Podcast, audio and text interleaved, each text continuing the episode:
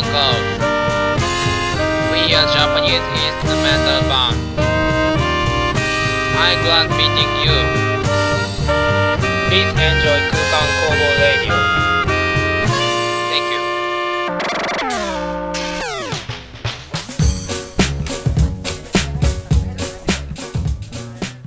シールチャンネルをご視聴の皆さんこんばんは。11月27日土曜日22時30分になりました。空間工房ラジオソララジ50回目の放送です。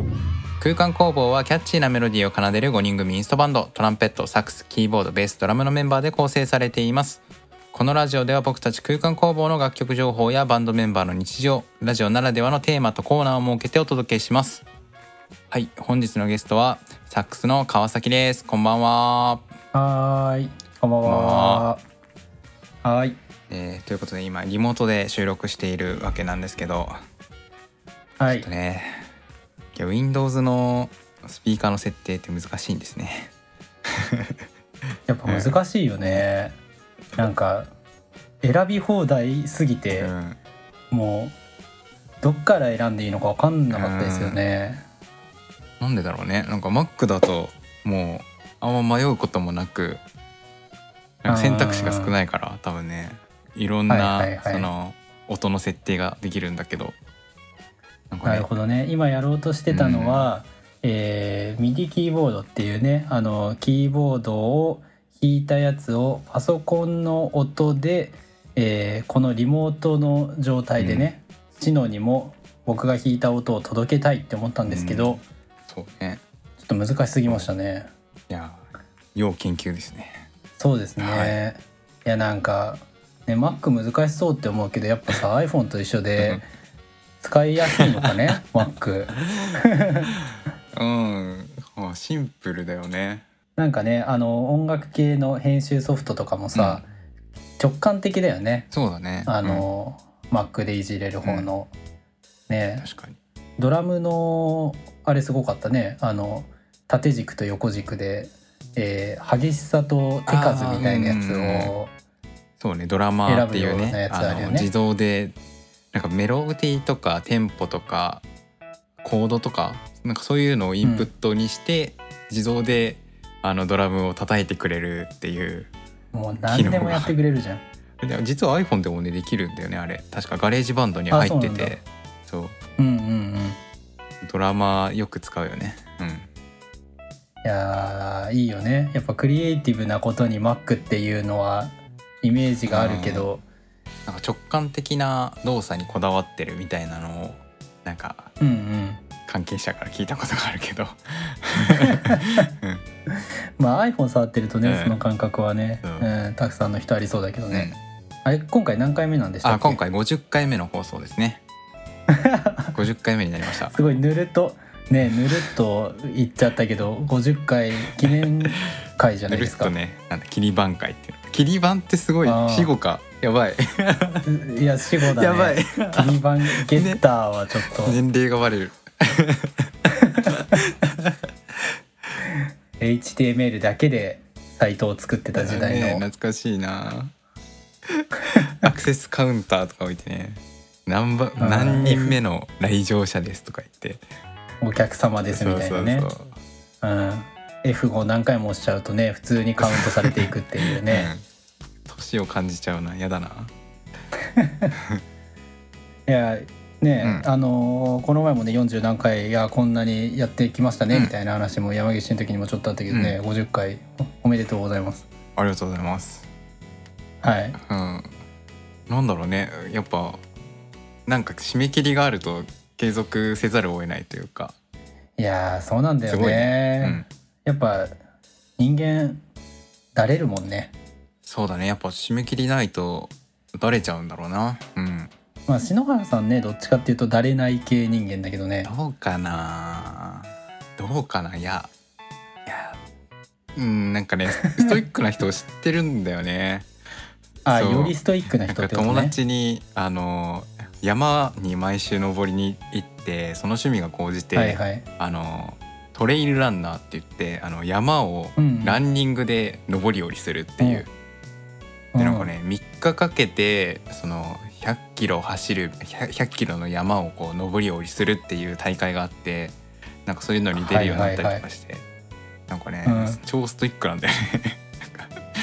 でそっちの人の影響もあってうん、あの引っ張られてんだね。ああそうなのかな。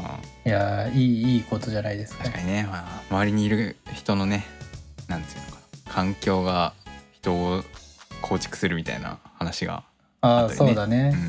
うん。うんうんうんうん。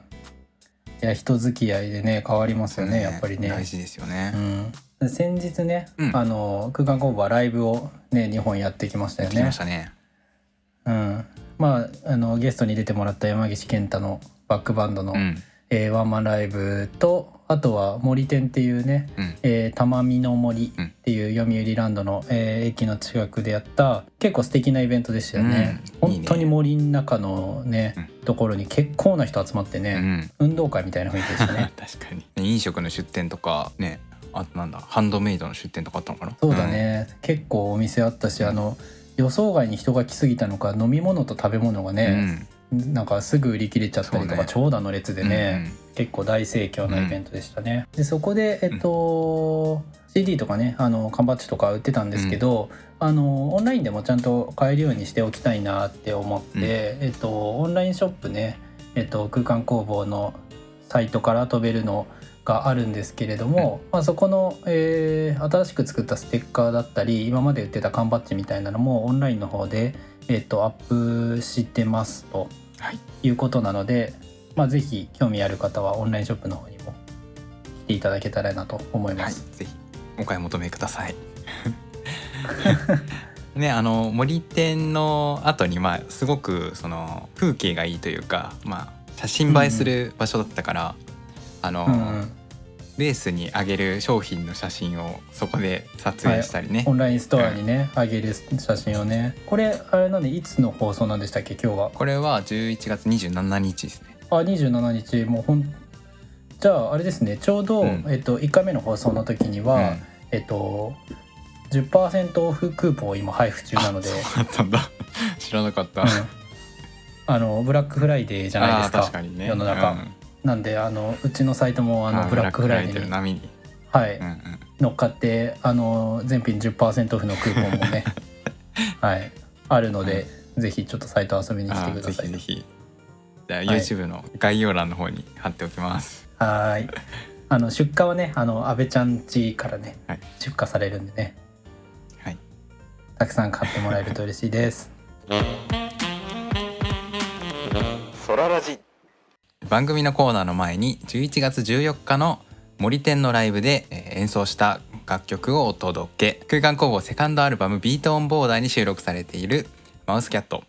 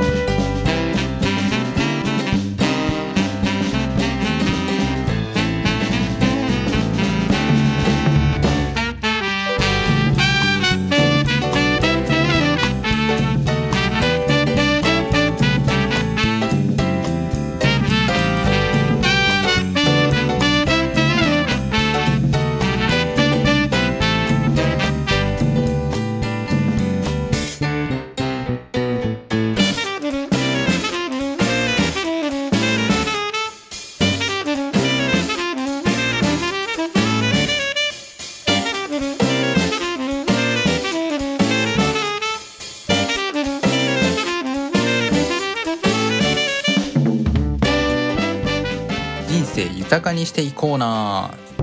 はい2コーナー、えーこのコーナーでは空間工房のメンバーが日々人生をより豊かにしていくために取り組んでいる活動を報告していくコーナーです。はい怪しい。伝わったかな？そう。そうですね、なんかもう年末じゃないですか、はい。うん、あのふるさと納税のね CM やってますけど、うん。確かに。なんかふるさと納税の、えー頭からあの期間をうん。数えるのは1月からみたいですね、うんうん。あの4月3月じゃなくてね。ね。なんで12月までに、えー駆け込みで CM とかも売ってるし急にあのサイトのね売り上げも立つみたいで、うんうんうん。うん。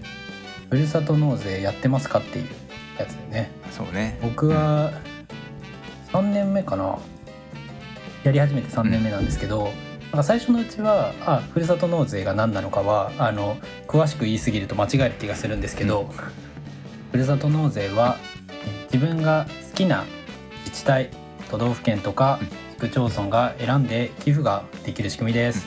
寄付金から2000円引いた金額が控除されるので例えば5万円寄付したら4万8,000円分は次の年税金として払わなくていいよっていうことですね。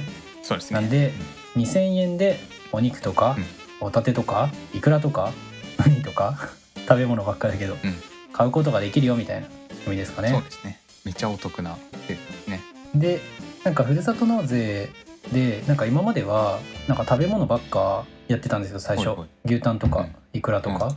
うん、けどなんか次の年にちょっと生活必需必需品をうん買っておいたら楽かなって思って、あのティッシュとかトイレットペーパーとかをふるさと納税で頼んだら、めちゃめちゃ来るんですよ。えでめちゃめちゃ来て収納大変なんですけど、なんかあれ買って帰るのが大変じゃんよ。ティッシュとかさトイレットペーパーとかさネットスーパーしてる人もいるかもしれないけど、そうだからそれがねそのふるさと納税でドーンって届いあてー。それを1年間使っていくみたいな、ことをやってなんか買い物の頻度がね減ったのは結構良ーかったなっていうね。うん、確かに。あいいね。今日の放送からまだ1ヶ月ぐらいはあると思うんで、うんうん。やってない人は意外となんかねやってない人多いみたいだね。あ。そうなんだ。うん、全体の2割とか、うん、ぐらいみたいよ。そのふるさとあの納税ふるさと納税ができる対象の人、ううん。んそんなに多くないみたいだうね。ん周りは結構やってるからみんなやってると思ってた、うん僕も毎年なんかうなぎとか、うんううんん普段食べないであろうものをはいふるさと納税で買ったりとかかな。そうだね、前にあの牛タンを仙台のある地区から買ったんですけど、あのオーストラリア産でした。あるあるですね。僕も 僕もそれやったことあります。なのであの原産国よく見てから買いましょ間違いない。う。じゃあもう一個、はいあの電子ピアノ買ったんですけど、うんうん、ちょっとね阿部ちゃんにも相談したんだけどね、最終的にちょっと弾き比べたりとかして、えー、と買ったのがねカシオの「プリビア」っていうシリーズなんですけど、結構音が良くて、あとタッチがグランドピアノに結構近いなっていうのが、うん、あってそれにしました、1100っていうねシリーズが新しいのが出まして。うん。で阿部ちゃんからね教えてもらったやつも、あの結構人気のシリーズだったんだけど、あの鍵盤がねちょっと重いやつだったのよ、だから電子ピアノもなんか重い系と軽い系と、うん。なんかね演奏するやつによって合う、なんか得て増えてみたいなのがあるみたいで。うん、それでねあの最終的にはこのプリビアっていうのにしたんですけど、うん。結構いいんですよ音が。なんかね潰れてない。あの電子音の、ちょっと音が潰れてるようなやつもあるんだけど、あの楽器屋さんで弾き比べて、それがねなくて。であの角野隼人さんっていうさ、あのショパンコンクールにあの最近ショパンコンクールのさ、テレビテレビやってたの知ってるニュース？全然知らないな。ショパンコンクールになんか日本人がたくさん出てたんだって、うん。今年。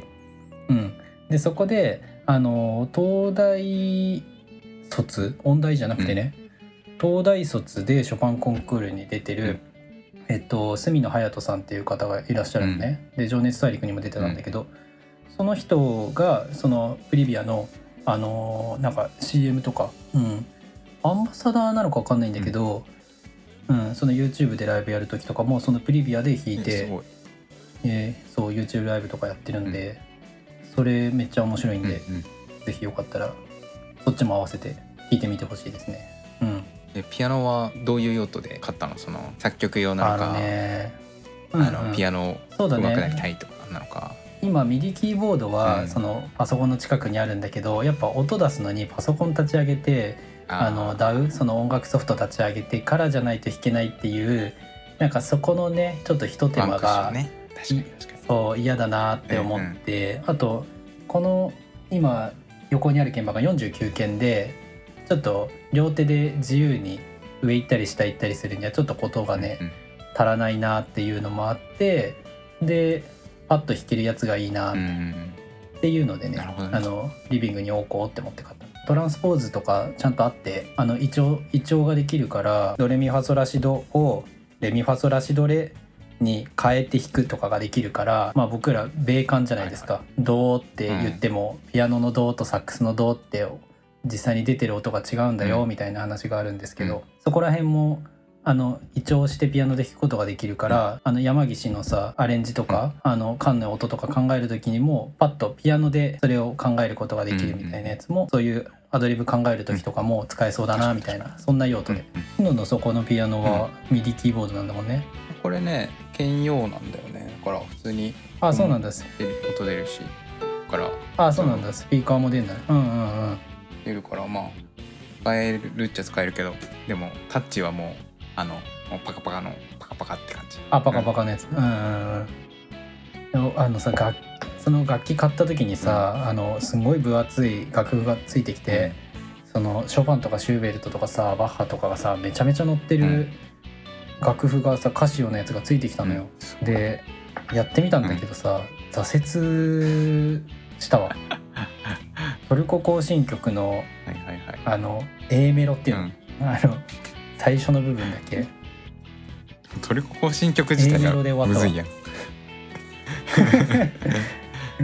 なんかさ、これとりあえずなんかみんなが知ってるこれ弾けといたらいいみたいなあさあるね。そのラインあるじゃん、全然超えらんなかったわ、うん。ソララジ。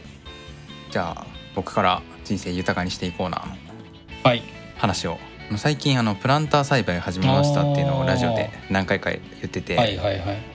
あのついにニラを収穫してですね。ちょっとインスタで拝見させていただきました。あ見てるの、はい。あ見てたんだ。あそうなんだ、はい。そうニラを収穫してそれでニラ玉作って、はい。い、や美味しくいただいたっていいやうめちゃめちゃいい。体験がねめちゃめちゃいい。やよかったなと思って。どんぐらいかかったの？あのね表記は55日程度って言ってたんだけど、9月の末ぐらいに植えたからまあ55日。も大体そんな感じか、うんうんうん。そうだね。種から？9月のいや苗から。ないから？うん。うん。苗からスタートで。9月末に植えて11月下旬に収穫ということで、うん。そう。でニラはねなんか何回でも生えてくるらしいからマジで？行ったところからまたまた生えてきたらまた食べるってすごいじゃん。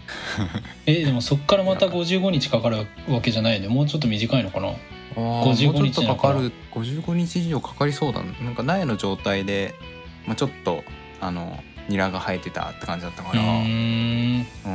また2ヶ月後ぐらいに。ニラを。かかるね。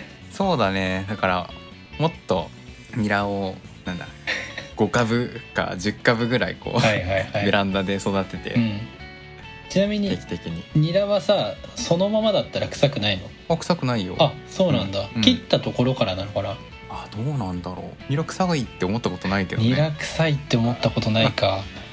調理、ね。調理した時にあの特有の匂いが出ると思ってるけど。あ育ててる時は大丈夫かな？ああそうなんだ。ああよかった、うん。まあ大量に作ってちょっとね近隣からニラ臭いっていう苦情ちょっと恥ずかしいだろうなと思って、確かに、うん、これから量産体制に入ろうかと思って。ああそうなんちょだっとまた。えニラ以外もなんか育ててなかったっけ？あ今ミニキャベツも一緒に育ててるんだけど。ミニキャベツか。あれミニキャベツだったんだ。そうなかなかね、うん。その結球っていうんだけどそのキャベツのなんか形になるみたいなはいはいはい。の結球っていうなんか農業用語があって、うん。なんかその結球するには気温が15度から20度じゃないとしませんよみたいな書いてあって。難しい気温だね。だからねそろそろ難しくなってきちゃうって本当に結球してキャベツとして食べられるのかっていうのは結構不安な状態ですね。はいはいはいはい。うん結球ってこれあこういう字を書くんですね「U」う。ん「U」っていうのかな？結ぶっていうのかな？に結ぶに玉だね。ああ、葉が巻くものを結球野菜と呼びます。へえ、うん。そうなんですね。ミニキャベツはえっ、とね40日ぐらいでなりますよみたいな書いてあったんだけど、うんうん。全然超えてきちゃってて多分それは気温が低いからだと思うんだけど、はいはいはいはい。うん、もうだって危ないやんね、もう冬じゃん。もう寒くなってきちゃうから大丈夫かなと思ってこのままならずに終わっていくのか、うん。どうしようみたいな。いやうん。ー難しいよね農業ね。ね。だ大変だよね。ね。なんか調べたらやっぱ布とかをこう上に上にっていうかお覆うように巻いてその温度を？温度が下がらないようにはい。してあげるといいですよみたいな書いてあったんだけど。ああなるほど。うん、まあでも毎朝起きた時にとりあえずしょっぱなやることは野菜を見に行くってあいう習慣ができあて面白いルーティンがね。今までにないルーティンが。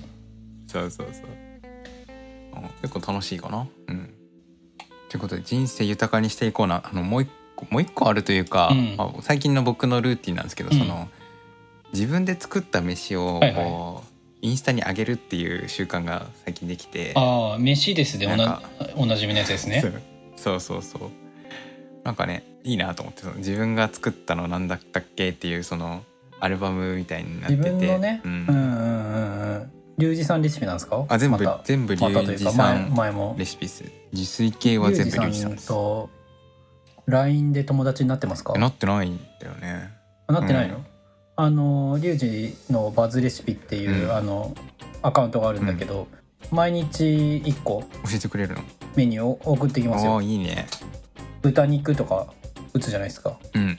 で豚肉って押すとあの豚肉でおすすめの料理が返ってくるんですよ。うーん。なんか最近うまくできたというか。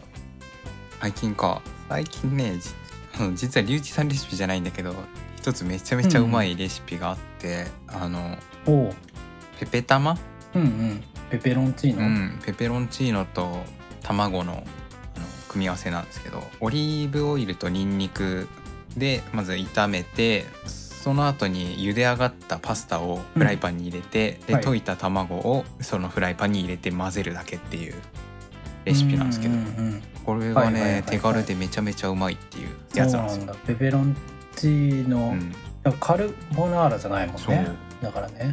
間みたいな感じでねで入れる調味料が、えっと、めんつゆめんつゆと黒胡椒。うーん。これめんつゆがねすごくいい味出して。ああとバター。バター超重要です。あバターね。うんそう忘れてた。バター入れなきゃダメだ。うん。そう。これ入れ入れればもう2日に1回か3日に1回ぐらい食ってるかな。すごいうん美味し頻度でい。たまにベーコン入れたりとかしてちょい足しでね。あーそれはもうカルボナーラにどんどん寄ってっやっててるやってる、うん。まあでもチーズが入ってないからペペ玉なんだろうな、あれ手軽でね簡単に作れるんでおすすめですね。いいです、はいじゃあレシピは概要欄に。じゃあ貼っておきますね。あの僕じゃないんですけどなんか筋肉系えっ、と料理研究家みたいな人がいて。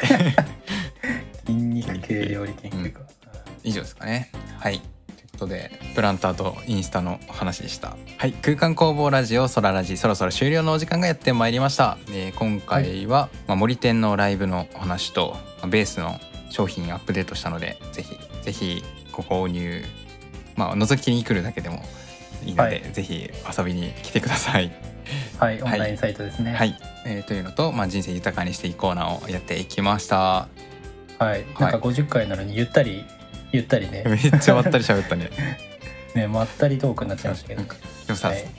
最近なんか自分のそのまあ40回ぐらいからの放送を自分で聞いた印象なんだけど、なんか自分結構早口になりがちだなと思ってて。ああそうなんだ。喋るの早くねって思って今日はね、うんうん。うんちょっとゆっくりめにしようっていう意識で喋ってたんだよね。なるほどなるほど。一番だってね、うん。自分のトークを聞き返してるうん時間が長い、うん。ですもんね。そう。会話入ってくんのかなみたいなちょっと不安がねあってね。はいはいはい。やっぱ話が上手い人ってね、入ってくるもんね。そうそうそう。その情景がね。うん。はい日々反省しながらアップデートアップデートしてますね。はい。ということで、えー次回は12月11日土曜日更新予定です。えー今回もご視聴いただきありがとうございました。